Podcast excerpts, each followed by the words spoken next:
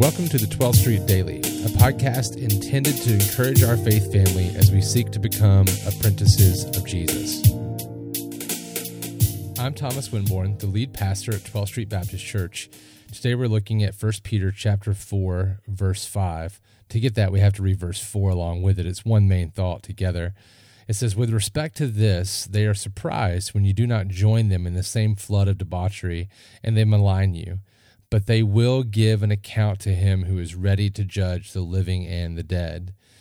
In other words, when you don't participate in things, uh, things of your past maybe, but not things now because you've been renewed in Christ. When you don't participate with those who do things like living in sensuality, uh, passions, drunkenness, orgies, drinking parties, lawless idolatry, they are surprised when you don't do that, that you don't join with them in the same flood of debauchery, it says, and they malign you. They make fun of you, they persecute you, they put you down.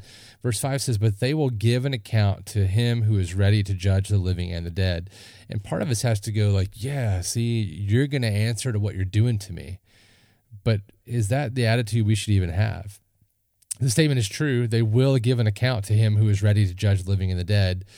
But the truth of the matter is that should break our hearts for them it makes it easier to understand why when Jesus was on the cross being killed in that horrible way of death in much pain beyond what we can imagine and in much shame on the cross that he looked out across these people and said father forgive them for they know not what they do this should be our attitude when we are maligned by people because we hold the line of holiness, that we decide not to act or live in such a way or take part in things in such a way that would um, take away from the glory of God in our lives, take away from the name of Christ as we represent Him as Christians. But we shouldn't be excited about the fact that they will be judged. We shouldn't be excited by the fact that they will get their just deserts. Instead, we should remember that they will give an account to Him, the God of the universe, the creator, sustainer of life, the one who will bring down wrath for all of eternity on their heads, who is ready to judge the living and the dead. As they give an account to Him, it will be a day which we will glorify God for because He will do what is right.